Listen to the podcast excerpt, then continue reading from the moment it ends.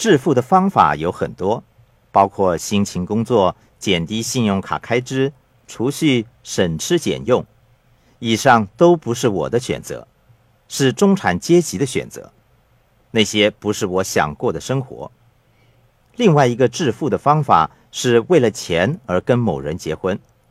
事实上，我认识很多人，他们绝对不能接受为钱而结婚这种做法。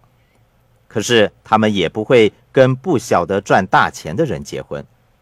这证明了钱是人与人之间关系发展的一个要素。金钱对你的健康、孩子的教育和居住的地点都有着深远的影响。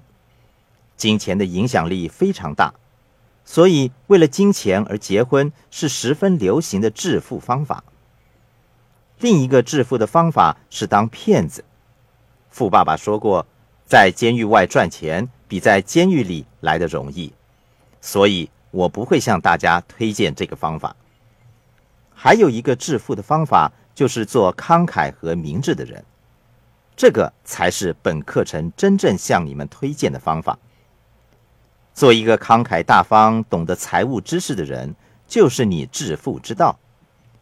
当你看着收入表和资产负债表时，你会明白到，你手上的每一块钱都是你的选择，一切都掌握在你的手里。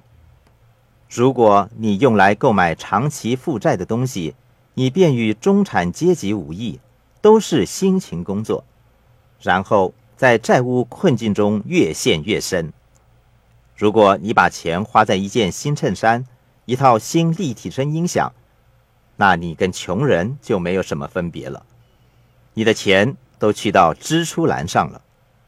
如果你是精明的人，用那一块钱购买资产，不论是企业、房地产还是票据资产，你便会成为富有的人。